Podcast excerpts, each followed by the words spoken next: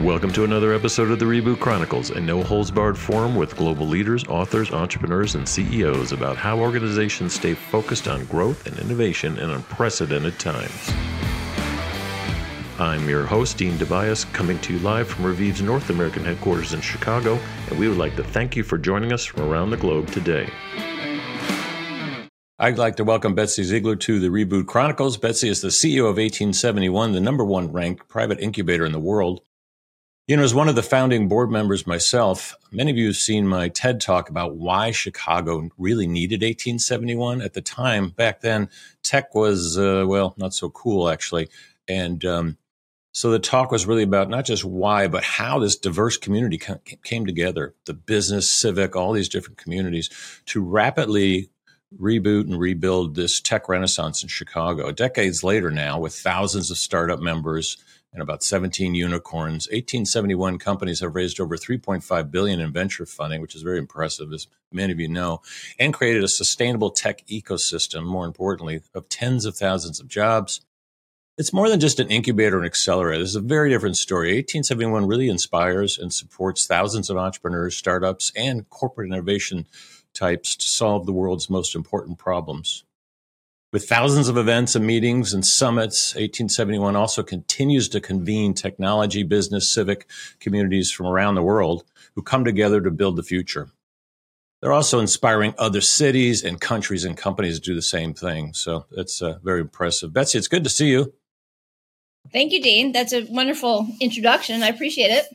Well, you know, I'm kind of an insider, so it's as most would know, it's a longer, longer intro Indeed. than I, uh, longer intro than I would do. But it's been a wild ride. I mean, most people don't know is this effort started at the turn of the century, really, right after the dot com bust, and finally they opened up a center later. But you know, so much to talk about. Um, I was reading something the other day, and one of the things I saw you said is that you know entrepreneurs are the heartbeat of an organization, which is pretty uh, commonly known, right? But um, and and you said you know they are why 1871 exists. I love that part.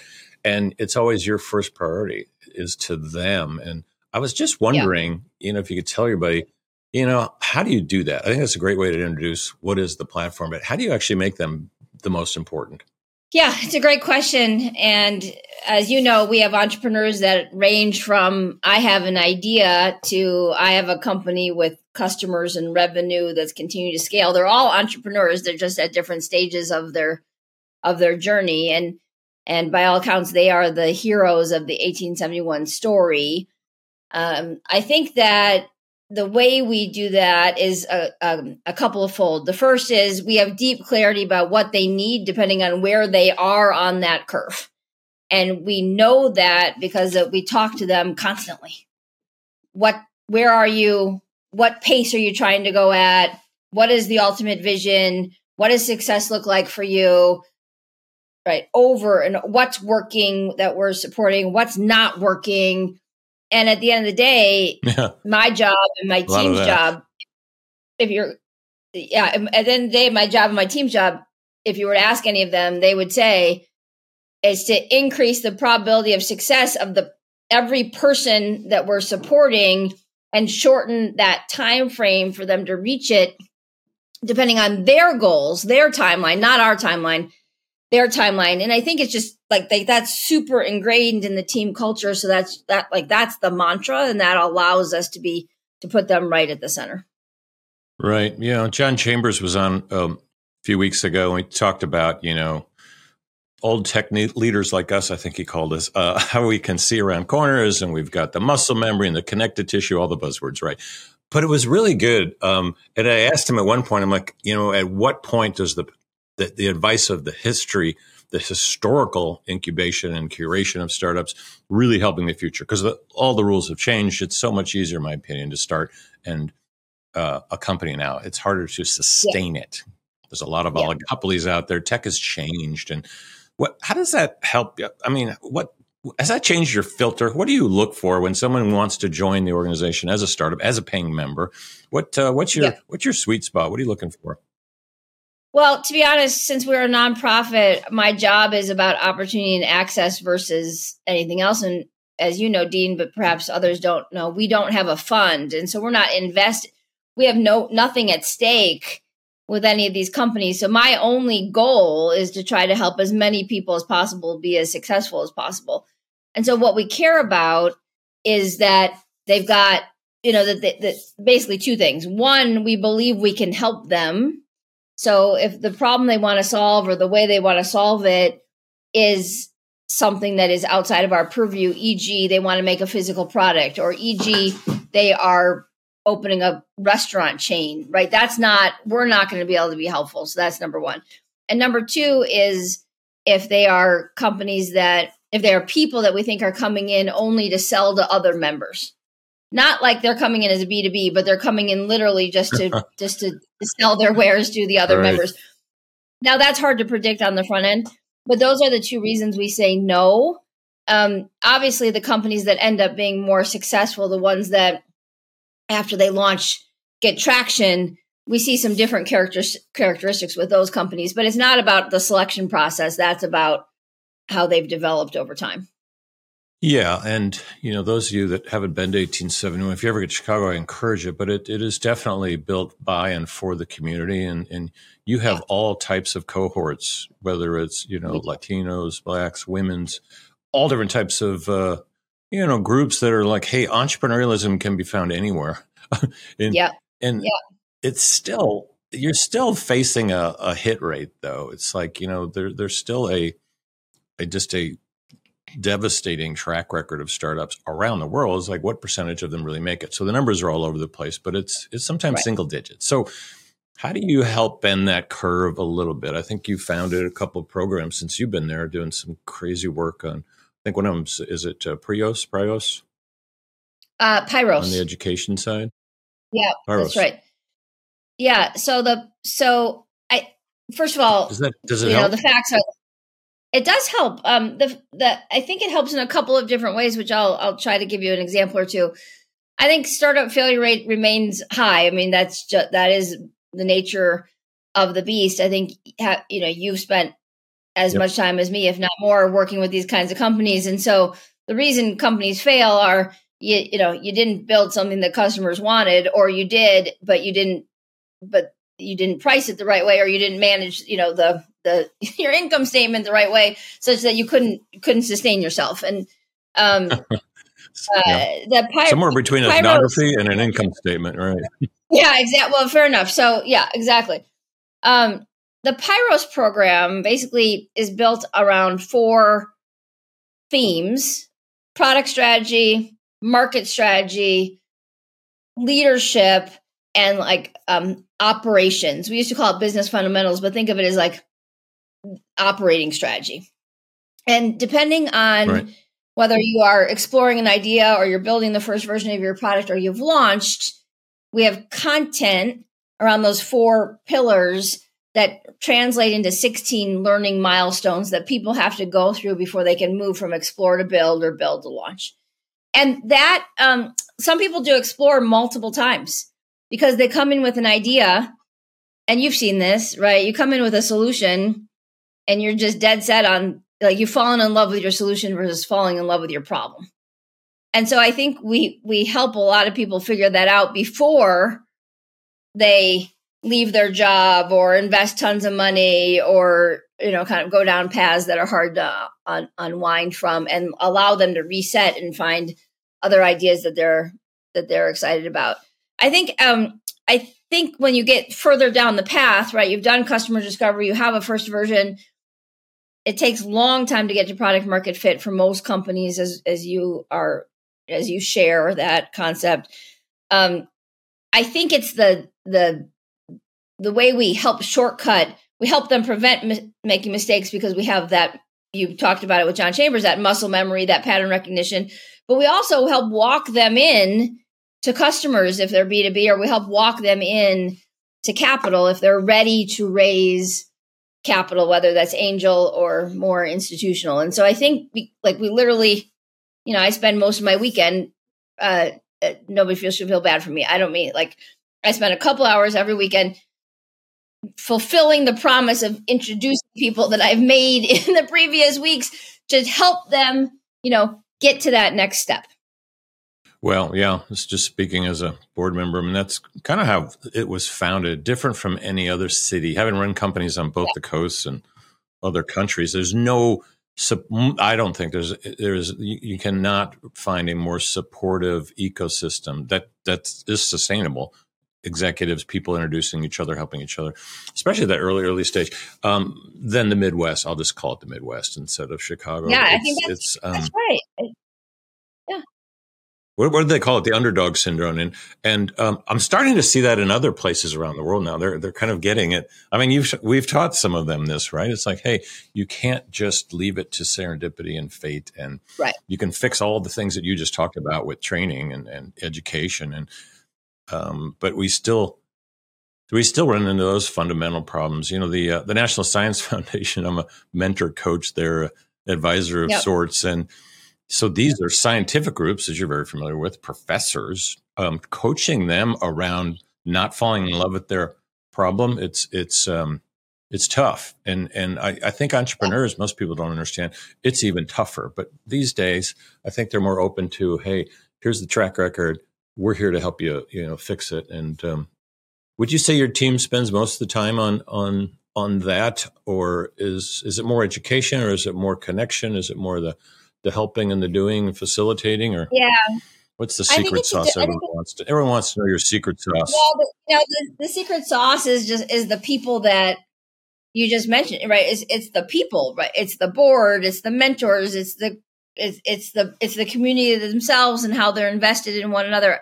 I don't mean invested in dollars i mean invested in empathy and support. I mean that every monday i have orientation and i welcome everybody and i talk about that that this is a community that actually cares about one another. And so when I think about my team, my team has is organized in three parts. I've got an experience team, I've got a product team, which I think is pretty unique for a nonprofit, and I've got an operations team or enabler enabling functions. So enabling functions are marketing, facilities because we have a big space, as you know, technology, etc. On the experience team, the team has they're focused on the on the early stage, growth stage, late stage, and corporate, um, as well as our channel partners. And so they're there to like just envelop those people with with support and being, right. you know, yep.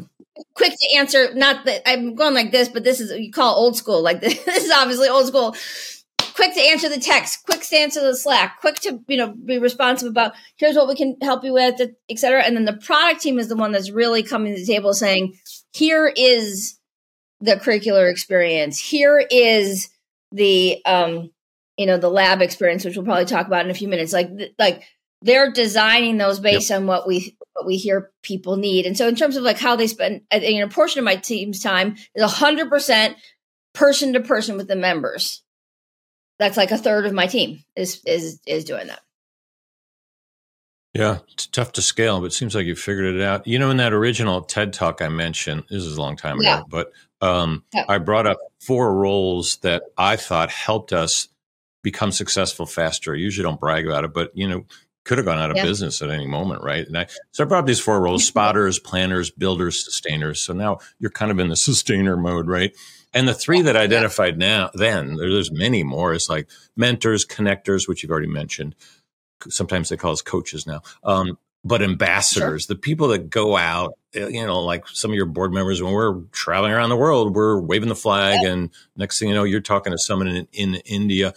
What What do you think's the the you know into we're in we're into 2024 here? What's the what's the sustainable secret sauce now? Because there's you know, as you know, you travel around the world. There's incubators, accelerators used to be such a rare thing. Now they're everywhere. Yeah. Some would say there's too many. Uh, present yeah. company excluded, of course.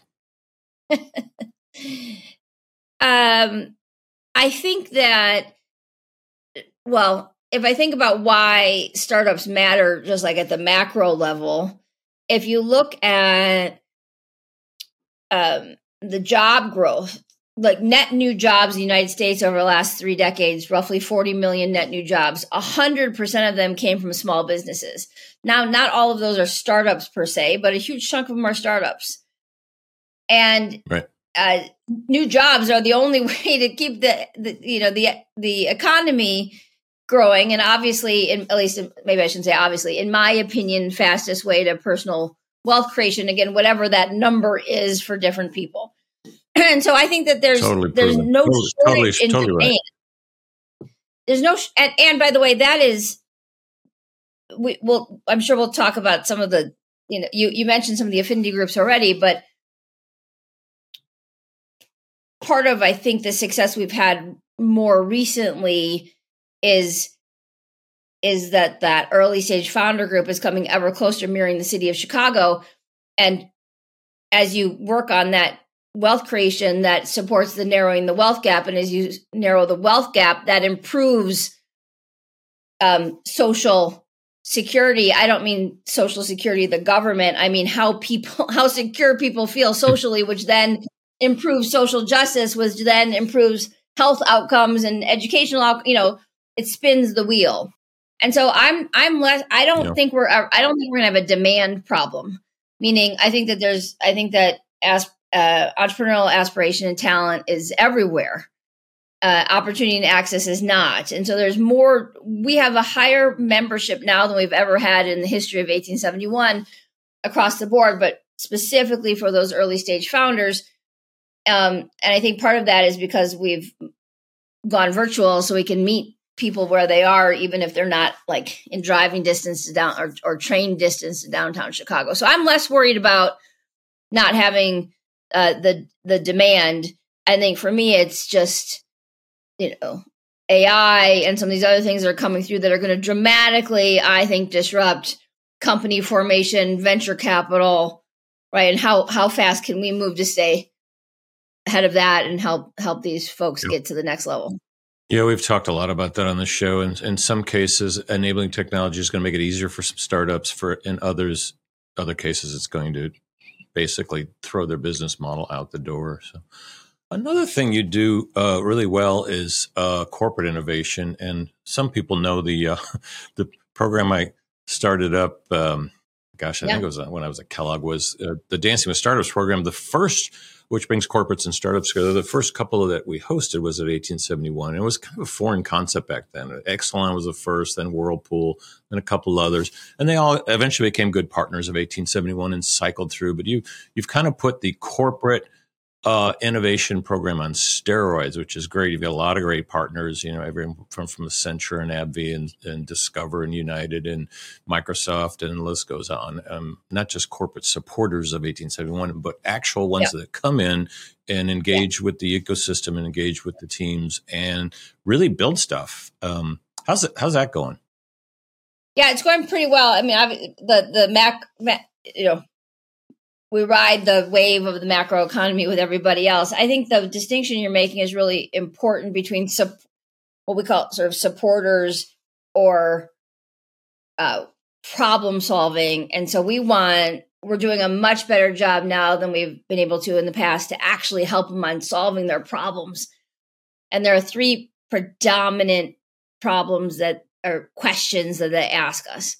How do I attract and retain innovative talent? Number two, how do I unstick innovation that's stuck inside of the bureaucracy and the process of we call the core or think of it the, the headquarters is not really about sp- place but just the kind of in the machine stuck in the machine i can't make it move faster and the third one how do i connect to the external world who should i be talking to who should my leaders be spending time with what organization should I be part of? And I think as an and you and I have talked about the following before as a nonprofit, we get the benefit of having of of not having an ulterior motive. We have no ulterior motive. Our only job is to help people be successful. On the flip side, right. as a nonprofit, you know, it's taken us a longer time to build credibility and being able to move the needle. But now that we have, and with the names that you just mentioned, right, that, that, and then because they keep coming back, right, that is the, that is the proof that we're actually helping those companies right. do whatever, you know, whatever they're trying to do to move from here to here in whatever, you know, team or function um, that they're focused on. Yeah, those of you that are listening from around the world um, and maybe not watching us, um, Chicago is very unique. So I mentioned two types of partners. There's every corporation in Chicago uh, helps, gives money, resources, time, talent to 1871 with nothing in return. They don't expect anything. It's a civic pride thing. And what Betsy yeah. just went through is like, hey, we have a certain group of corporate partners that are always cycling through on programs. The list I read is just ones that are right now, um, and they're actually getting work done and using us and enabling us and and um, you mentioned three things there though. The so they loved the engagement with people and finding talent. They loved kind of like the connection ecosystem. What they really struggle with is the ghost in the machine you talked about which is yeah, exactly. they still can't fix it. And if they try to that really distracts them. So they might as well just focus on hey let's just work with you and get the get something done. Let's not try to fix our corporate morass and, and bureaucracy.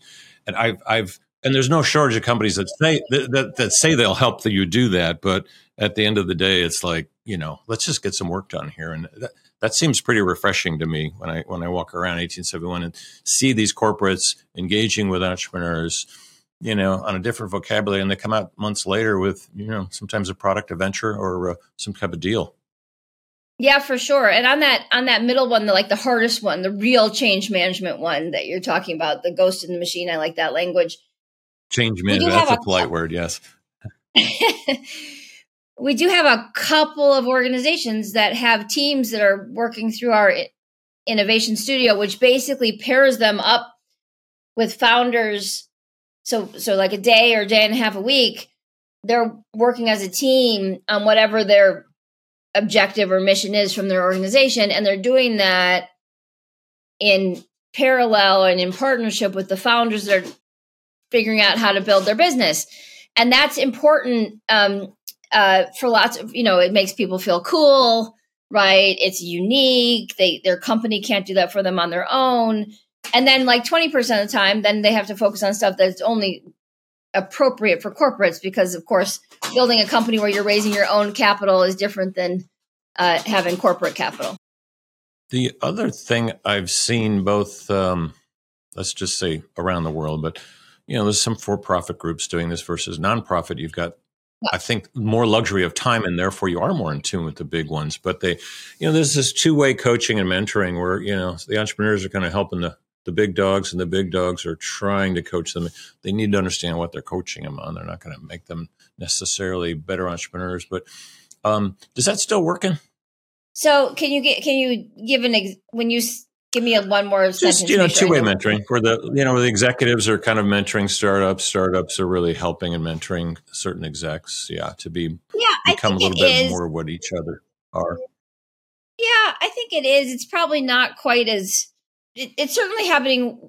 Well, it's happening in both ways. I don't know if everyone always understands that it's happening in both ways. You know, so so um, the startups are certainly young, young, not young people, but young companies are spending time with bigger companies and they're sharing feedback and talking back and forth. And I'm hopeful that both yeah. both sides both sides are listening to that and like having a reflective moment. I don't. I can't say that it's that part is all. no, it's okay. You, you you brought up another point. Does Chicago have a higher, let's call it the Midwest, a higher average age entrepreneur than uh, the coasts? You know, it's a good question. I think we uh, the average age at 1871 is it was 39 when I first started, and that was in early 2018. I think it's about 37 right now, but that's pretty high. You know, normally when people think about a tech hub or incubator, yeah. whatever, they think, oh, you know, it's going to be a bunch of 19 and 20 and 21 year olds, and like I'm not going to fit in. But we've got a lot of we got we, have a lot of people, and I don't, I do not know if this is unique to um, to the Midwest. We have a lot of people who had a career in corporate or in a professional service, you know, lawyer, accountant, etc., and now has decided to be an entrepreneur as their next phase. And so, right. And because we've got 500 of these early stage founders, you know, it's a it's a relatively big number we've got, you know, we certainly have the spread. Yeah, makes sense. And I, I advise most of my students to, you know, do your corporate thing, but also have another thing on the side, whether you're volunteering at 1871 or somewhere else. And and and yeah. go back and forth or don't or leave mm-hmm. the corporate world and, and, go entrepreneurial. I might push that one too yeah. hard. Um, the other thing I've noticed in uh, incubators, accelerators, innovation labs is there's a lot of chaos going on. And for me, as an old startup guy, it's like that's normal. But you have seemed to have brought a sense of organization to this corporate innovation thing. You've put together labs, everything from AI to um, fintech and food tech, one of my favorites, and even cannabis. I didn't know that was a, a tech category. But um, how, how is that helping kind of drive the entrepreneurial ecosystem? Yeah, I think it's a great question, and and uh, all credit goes to my team for coming up with that as a concept. In particular, the product team. Um, uh, the idea of these. So, if you think about what 1871 does, that might be un- that we think is unique relative to others across the globe, is that we cover that full maturity curve. I've already talked about that from idea to to uh, you know Fortune 50. Um, but because we cover that curve, we can bring that community together in different ways than others can. Meaning, we have some stuff that's just for each segment, and then we have other things that bring them all together. And one of the ways we do that is through this innovation lab concept. We have seven labs planned for 2024. We're kicking off 2024 with cannabis and Web3. When I say that, I mean they're running in parallel. That doesn't mean they're intertwined. So there's a cannabis cohort, there's a Web3 cohort. Then we'll do AI and insurance, food tech, Dean back in the summer, supply chain, and fintech. Supply chain is a, a great example because Chicago, as many may or may not know, is a distribution hub of the world. So there you've mm-hmm. got a lot of pent up demand. Actually, all the, those categories, I would say it's the highest. Fintech is pretty good too, and but everything's starting yeah. to emerge in, in, in, in food wise. So yeah, I mean that's yeah. that's still a lot right there. That's that's a full right. that's a full uh, that's a full load. And so we bring in the lab, we've got the corporates who are looking to accelerate a you know progress against a problem they're solving and or give professional development to their team. And the growth stage companies are joining because they want cash and contracts. And so it's turned yeah. out to be a model that's able to replicate and and and and and scale frankly. And so we've been really pleased with it and we're um, quite bullish on that as a as a strategy for for this coming year. Yeah you hit on a good one whenever i give entrepreneurs advice they're like what's your best advice? I'm like well you mean in terms of fundraising? They're like yeah because that's usually what they want to talk about. I'm like the best form of yeah. fundraising it begins with an r it's called revenue. Yeah, it's non-dilutive too sometimes. Well, you got a lot going on there. Um, uh, you mind sharing some personal stories? That we always want to know what you know. What's been your biggest reboot you you went through? You're like me. You've been kind of renaissance dancing in a lot of industries, but uh, you know, what's been some of the toughest? What's what's the toughest challenge you went through when you kind of rebooted yourself? Which time? The most the most recent time. So, just for the audience background, I was a McKinsey partner, uh, it, working in insurance left and became a uh, went to Northwestern University, was an associate dean. So that was reboot number one, I think. Then reboot number two was to go from there to to 1871, and and when I look at those three different careers, they're obviously super super different at like in the role but from my perspective in each of them every day i've gotten i've every day for you know 30 years i've woken up in service of helping somebody else be successful.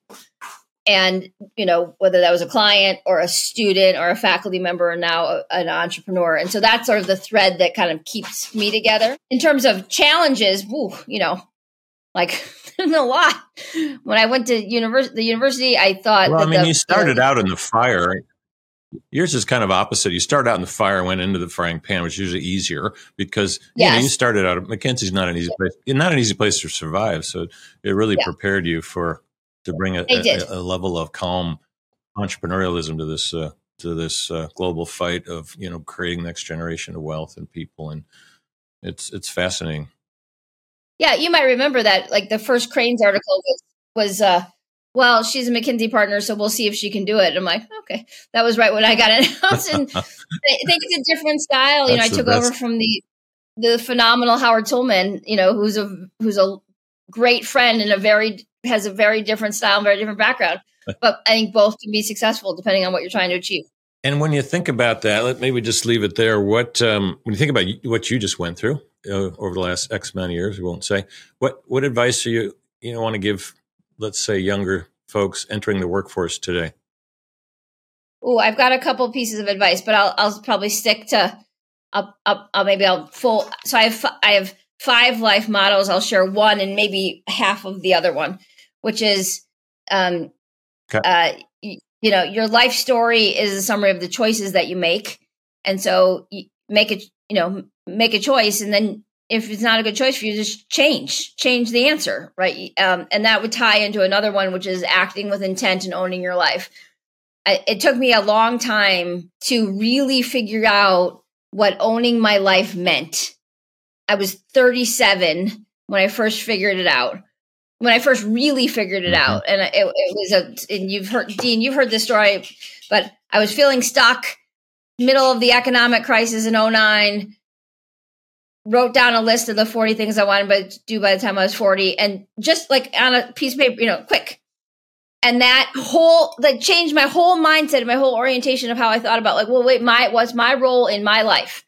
And so when I whenever I talk to my team, which is very young, or younger folks coming up, I I try to talk about that even though some of it you have to learn before you get it. Right? Some of it you have to experience before you actually understand the lesson. But I'm hopeful that you plant a seed in the back of the brain that they can refer back to over time when it becomes relevant to them. Right. Right.